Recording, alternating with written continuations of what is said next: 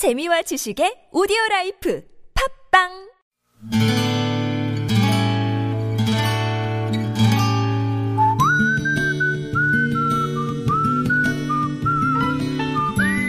여러분 기억 속에서 여전히 반짝거리는 한 사람.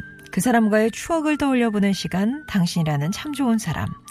오늘은 서울시 송파구 마천동에 사시는 이광걸 씨의 참 좋은 사람을 만나봅니다.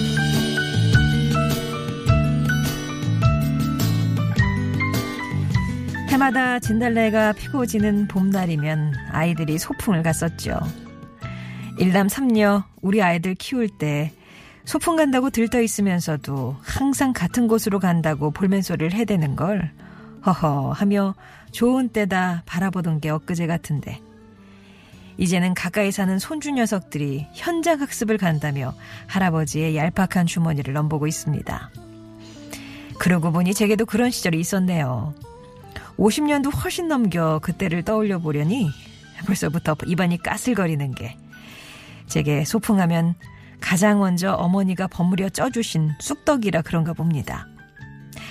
사실 말이 좋아 쑥떡이지 밀기울보다 쑥이 더 많아 한입 떼어 씹다 보면 밀기울만 넘어가고 입안엔 쑥 줄기만 남아 그걸 연방 뱉어내며 먹었던 기억입니다.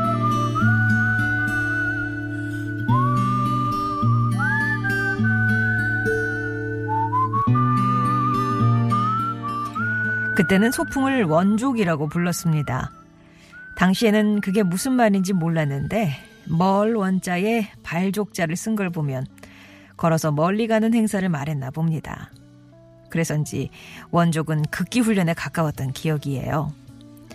제가 6학년 때는 고학년이라고 저학년 후배들보다 더 멀리, 더 오래, 그러니까 부안 변산에 있는 계암사로 원족을 떠났었죠.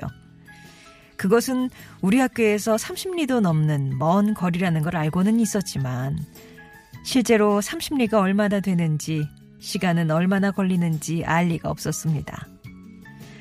그날 천근만근해진 다리를 끌고 어둠이 내린 집으로 돌아왔을 때 마을 어귀에서 희미한 등불을 들고 저를 기다려 주셨던 내 할아버지 이병술 씨.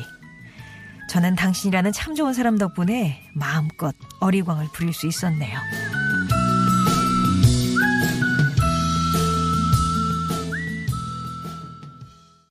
난 그의 손을 만질 때 그의 날들을 꽤 오래 엿보았지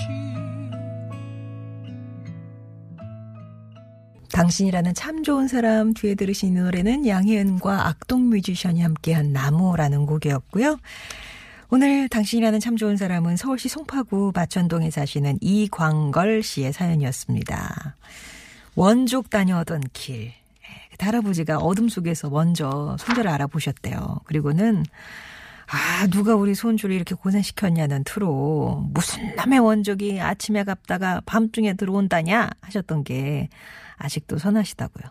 근데 그 소리에 할아버지를 알아보고 어찌나 반갑든지 한달음에 달려가서 품에 안기셨는데 그도 그럴 게 하루 종일 선생님 뒷공문이 쫓아 걷기만 하다가 온 거였잖아요.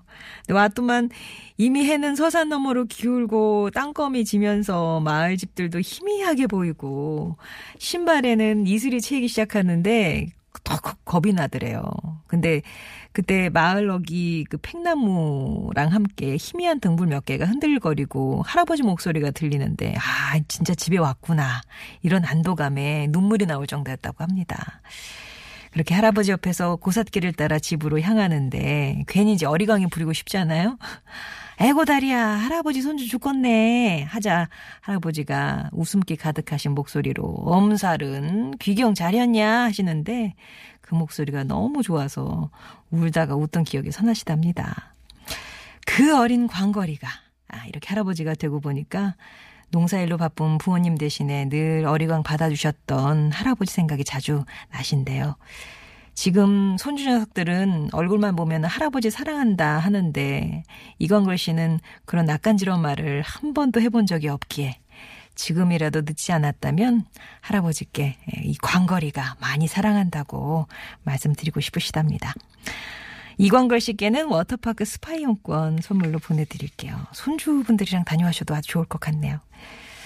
할아버지가 할아버지를 생각한다. 이 뭐 내가 제가 이렇게 자식을 낳고 보니 엄마가 얼마나 고생하신지 아시겠 알겠어요. 뭐 이런 건 있는데 할아버지가 할아버지를 생각하시는 아유 이런 또 사연도 있네요. 송정의 좋은 사람들 3부는요. 이렇게 여러분 추억 속에 당신이라는 참 좋은 사람 사연을 함께 합니다. 여러분 인생에 크고 작은 영향을 줬던 사람과의 소중한 추억들 얘기 들려주세요.